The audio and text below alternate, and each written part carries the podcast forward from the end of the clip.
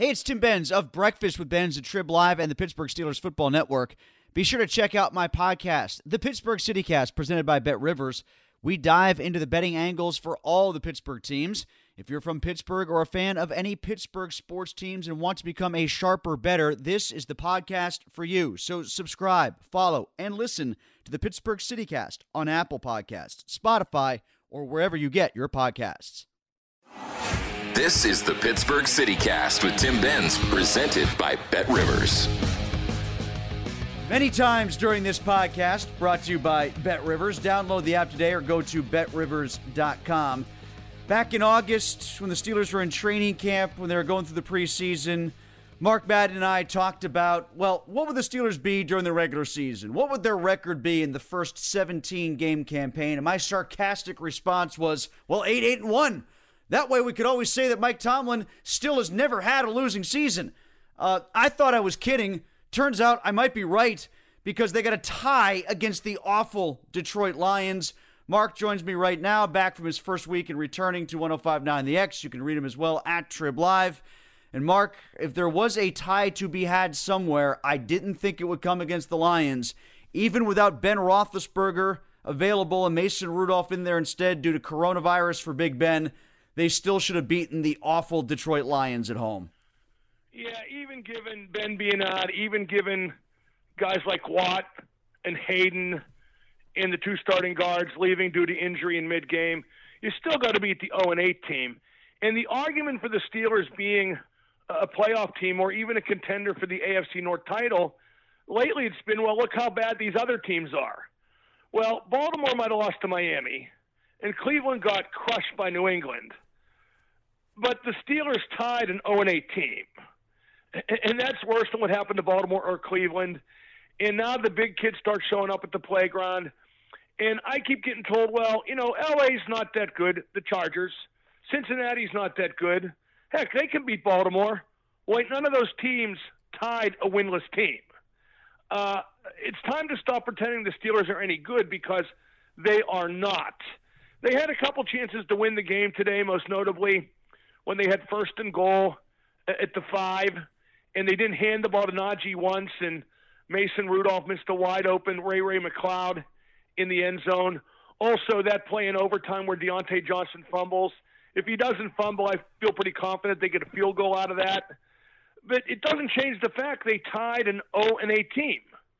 You know, among the Tomlin losses, and I'm counting this as a loss because, again, uh, Detroit's 0 and 8, now 0 8 and 1. Uh, it, it's the worst. I mean, losing to like Oakland and Gradkowski and Oakland with Terrell Pryor, this is worse than that. This is worse than any losses you can think of because, again, Detroit was 0 and 8. And more importantly, it feels like this tie has totally derailed their season. I'll be surprised if they can regroup from here. I'll be surprised if they beat either the Chargers or Cincinnati. And then after that, things get tougher still. Got to agree with that, and I'll cut myself off at the pass. I might be preening about the eight eight and one thing, but part of getting to eight and one is to get eight wins, and I don't know how they get to eight wins given the rest of the schedule. Granted, those teams aren't very good, but one thing they haven't seen, Mark, in this improved play after they got off to the one and three start is good quarterbacks on the other side of the line of scrimmage. The best one they've seen during this stretch since one and three is Baker Mayfield, and they only managed to go, like we said, 3 0 1 in it. And now they get Justin Herbert, they get Burrow again. Baker again will probably be the worst this time of the quarterbacks that they see. That's quite a step up. And we know what it looked like when they played decent quarterbacks early in the season Carr, Aaron Rodgers, Burrow. They lost all three of those games. Yeah, and uh, I don't think Jared Goff stinks. I just think he stunk in this game against the Steelers. But the Lions rushed for over 200 yards. Uh, Barry Sanders was not their running back, and they missed tackle after tackle after tackle. That's the most frustrating thing about the Steelers, Tim, is not just that they stink, but the path they choose on route to stinking. Uh, you know, a lot of missed tackles, you know, uh, inopportune fumbles, drop passes. I'm sure we'll talk about Mason Rudolph in a second here, but he was – no box of chocolates, although I do not feel like he lost the game. point is, the Steelers keep flunking football 101 over and over again, and how can that not possibly reflect on the coaching? Guys make mistakes and they just keep trotting them out there. Devin Bush couldn't possibly be worse. He flat out stinks. He's not a bust for a first round draft pick. He's far worse than that. He's not a competent NFL linebacker. He can't tackle, can't cover. What else is there? But they just keep playing him. And don't tell me you can't play Robert Spillane ahead of him. There have been times in recent weeks when they have. And you can't, if you're Tomlin, which he tried to do in the post-game press conference, simply say that the run game problems are limited to just tackling, as if that's a limitation. Boy, that's a big one. But it's beyond that, Mark. They're easily blocked at the second level. And up front, when they are blocked, they can't disengage from the blocks, and thus the holes were massive for those running backs to run through. Yeah, Tim, I hate to go by anything Tomlin says to the media because to me, every single word that comes out of his mouth is horse manure. Does that include him saying that they couldn't give the ball to Harris in the red zone because there was a six man front on the first down? It especially includes that. Let's go through that sequence. And yeah, we will get to Mason Rudolph on the whole in just a little bit, but his worst throw of the day, and there were some bad ones, but the worst throw of the day I thought was missing an open Ray Ray McCloud in the end zone. Yeah, there were a couple throws where we had a chance to like spring Diontae through a seam, and, and on a few of those Diontae dropped him, so the blame doesn't go totally on Rudolph. But yeah, I would have given the ball to Najee whether they had a six man front or not in that first and goal from the five situation, as opposed to throwing three straight passes and settling for the field goal. Uh, but uh, yeah, that that should have been an easy touchdown to Ray Ray McCloud. I thought that Mason Rudolph looked like he was pushing the ball, like he was floating it, like it just didn't have the proper zip on it. One thing that we didn't see today until overtime, and I wanted to see more of it, was him using the tight ends. They're down Juju, they're down Chase Claypool. They got Ebron back. Let's face it, Ebron and Juju can basically play the same position. You know, Juju's a good blocking wide receiver. Ebron's a poor blocking tight end. Just have him be Juju. And they didn't use those guys until overtime. Then they used him in overtime, and they both kind of screwed up along the way. I don't know what Ebron was doing with that leap. And him jumping looked like me trying to dunk on a regulation rim, Mark. And then Freiermuth got some chances, but he fumbled. Yep, exactly. Which certainly, which certainly uh, puts a chink in his uh, rookie year legend armor. Uh, again, they keep flunking football 101 they keep making mistakes that are really elementary, uh, rudimentary parts of football. Back to the analysis of Rudolph on the whole, he was what thirty of fifty for two twenty four, something like that. Well, well, well, right, right there, Tim. That's the problem right there. Why is your backup quarterback throwing fifty times, let alone fifty times in inclement weather? Because they didn't get enough push up front with Najee Harris, and they didn't stick with it to the degree that they did, say, against Cleveland when they were going you against. You got to stick with it. You got to yeah. stick with it. If there's one thing that they have proven on both sides of the coin, good and bad, is that you got to stick with the running game. Period. You don't have a choice.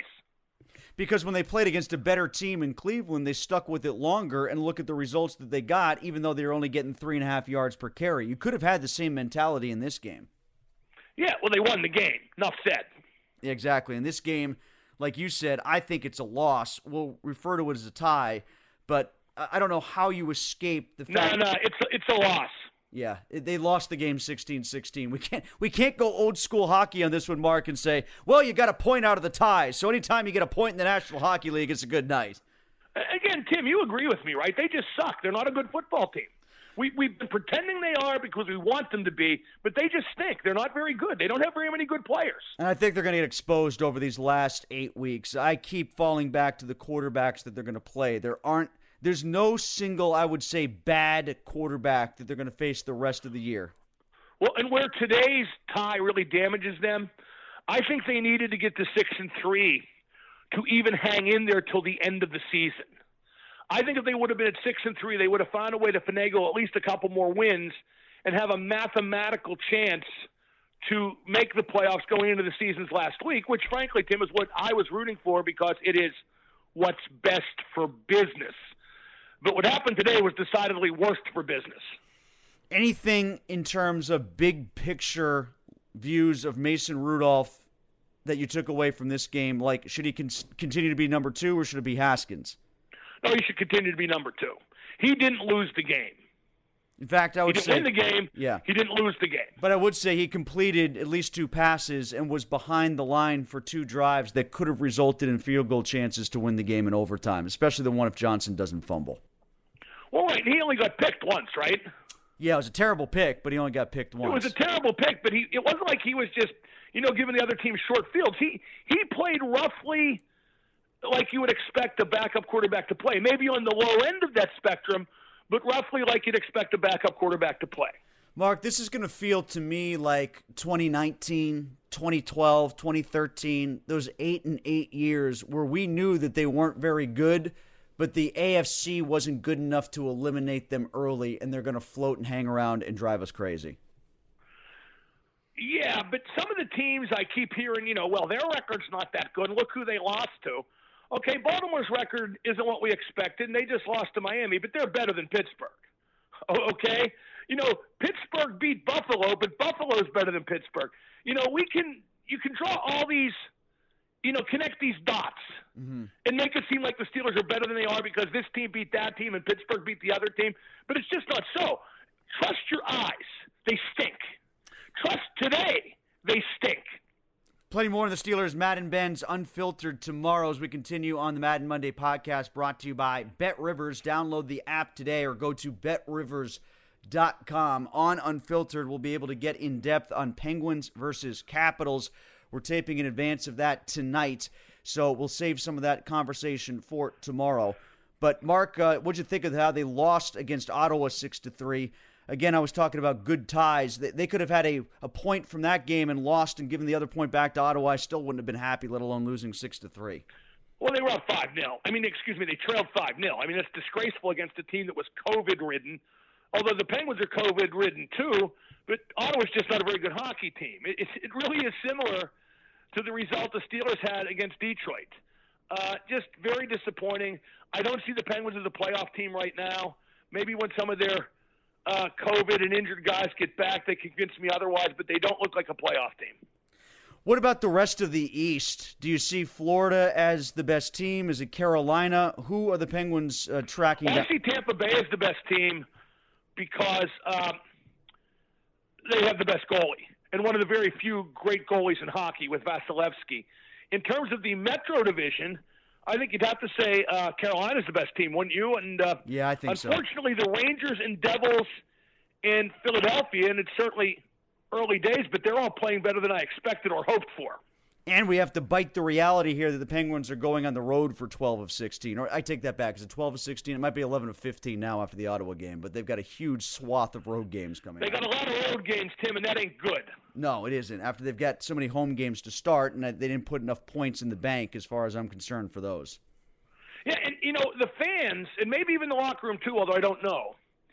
But the fans act like, well, it's only November. First off, since 2005 6, uh, the first year back after the lockout, 75% of the teams that were in the playoffs on Thanksgiving made the playoffs. So ever since the loser point got put in, and I think it got put in a few years before 05 06, but with the loser point, it gets late early.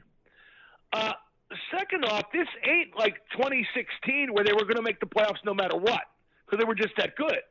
You know, people tend to project what happened when they were better than this to now when they're not as good as then. Finally, Mark, I want to get to one more thing before we get to your big announcement from this past week. What'd you think when you saw the story come out from baseball circles that the Pirates might be trading Bryan Reynolds? Is there a more pirate Oh, no, move? I, don't, think. I think that was blown out of proportion. I don't think they'll be trading Bryan Reynolds this offseason anyway. But uh, apparently, teams are lining up to make offers. But Yeah. those are two different things, aren't they? I, I just think that that we're foolish if we think Reynolds would even consider signing an extension past his free past his uh, free agency. He's not going to give up even one year of free agency to stay with this moribund organization. Well, that's fair, and I guess I shouldn't have phrased it the way that I did, but in a way, Mark, it's almost damning that the thought could be had that they would trade a Bryan Reynolds at this point. Well, you see, that's the damage that Nutting has done to the franchise in terms of being ever again a credible contender. The way he's run the team, no one will ever again sign a contract extending past their free agency. That literally will never happen again. And boy, don't you got to have somebody do that sooner or later if you're going to have a good team?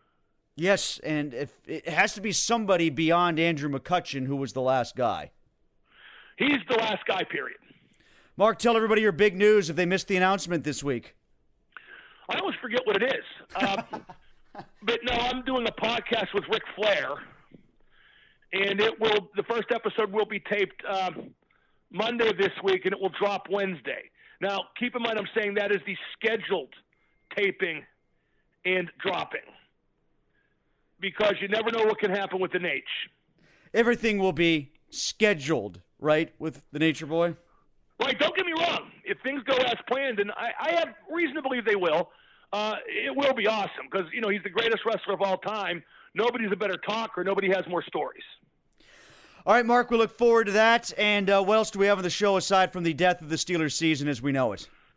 Uh, who knows, Tim? It's a little early to consider that. But, uh, but yeah, I mean, I just think that we need to accept them as they are. But I know we won't. I know that by halfway through my show tomorrow, people have talked themselves into thinking that they're still a playoff team. They're not a playoff team. They will not make the playoffs. Write it down. You heard it here. You know what you're going to hear, Mark? Yeah, but look at the Browns. Yeah, but look at the Ravens. That's all you're going to get for three hours. Well, then maybe they'll beat the Browns and Ravens, and there won't be no problem, Tim. Mark Madden, he'll be on 3 until 6 on Monday. Make sure you check him out on 1059 The X. Read him at Trib Live. Listen to his new podcast with Ric Flair and check us out tomorrow. Madden Benz Unfiltered on the Trib's Facebook live stream. And we are brought to you again by Bet Rivers. Bet Rivers Sportsbook wants you to be in control of your football bets. That's why players love the same game parlays at Bet Rivers. Same game parlays let you mix and match player props and game bets and gives a payout boost to the winning combinations you want to root for. Combine two bets or combine many. You pick your confidence level and then watch the game unfold. Bet on same game parlays at betrivers.com or download the Bet Rivers app. Presented by Rivers Casino Pittsburgh. Must be 21. Gambling problem? Call 1 800 Gambler. The VSIN mid-season football special is here. Put the VSIN betting experts to work for you from now through February for only $99.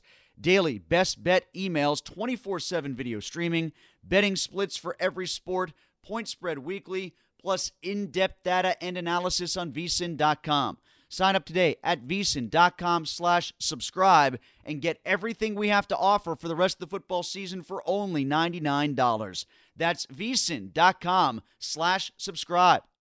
Hey Sarah, I love that spring break vlog you posted on Zigazoo. OMG, you watched it? Yeah, it was so cool. I think you're so talented.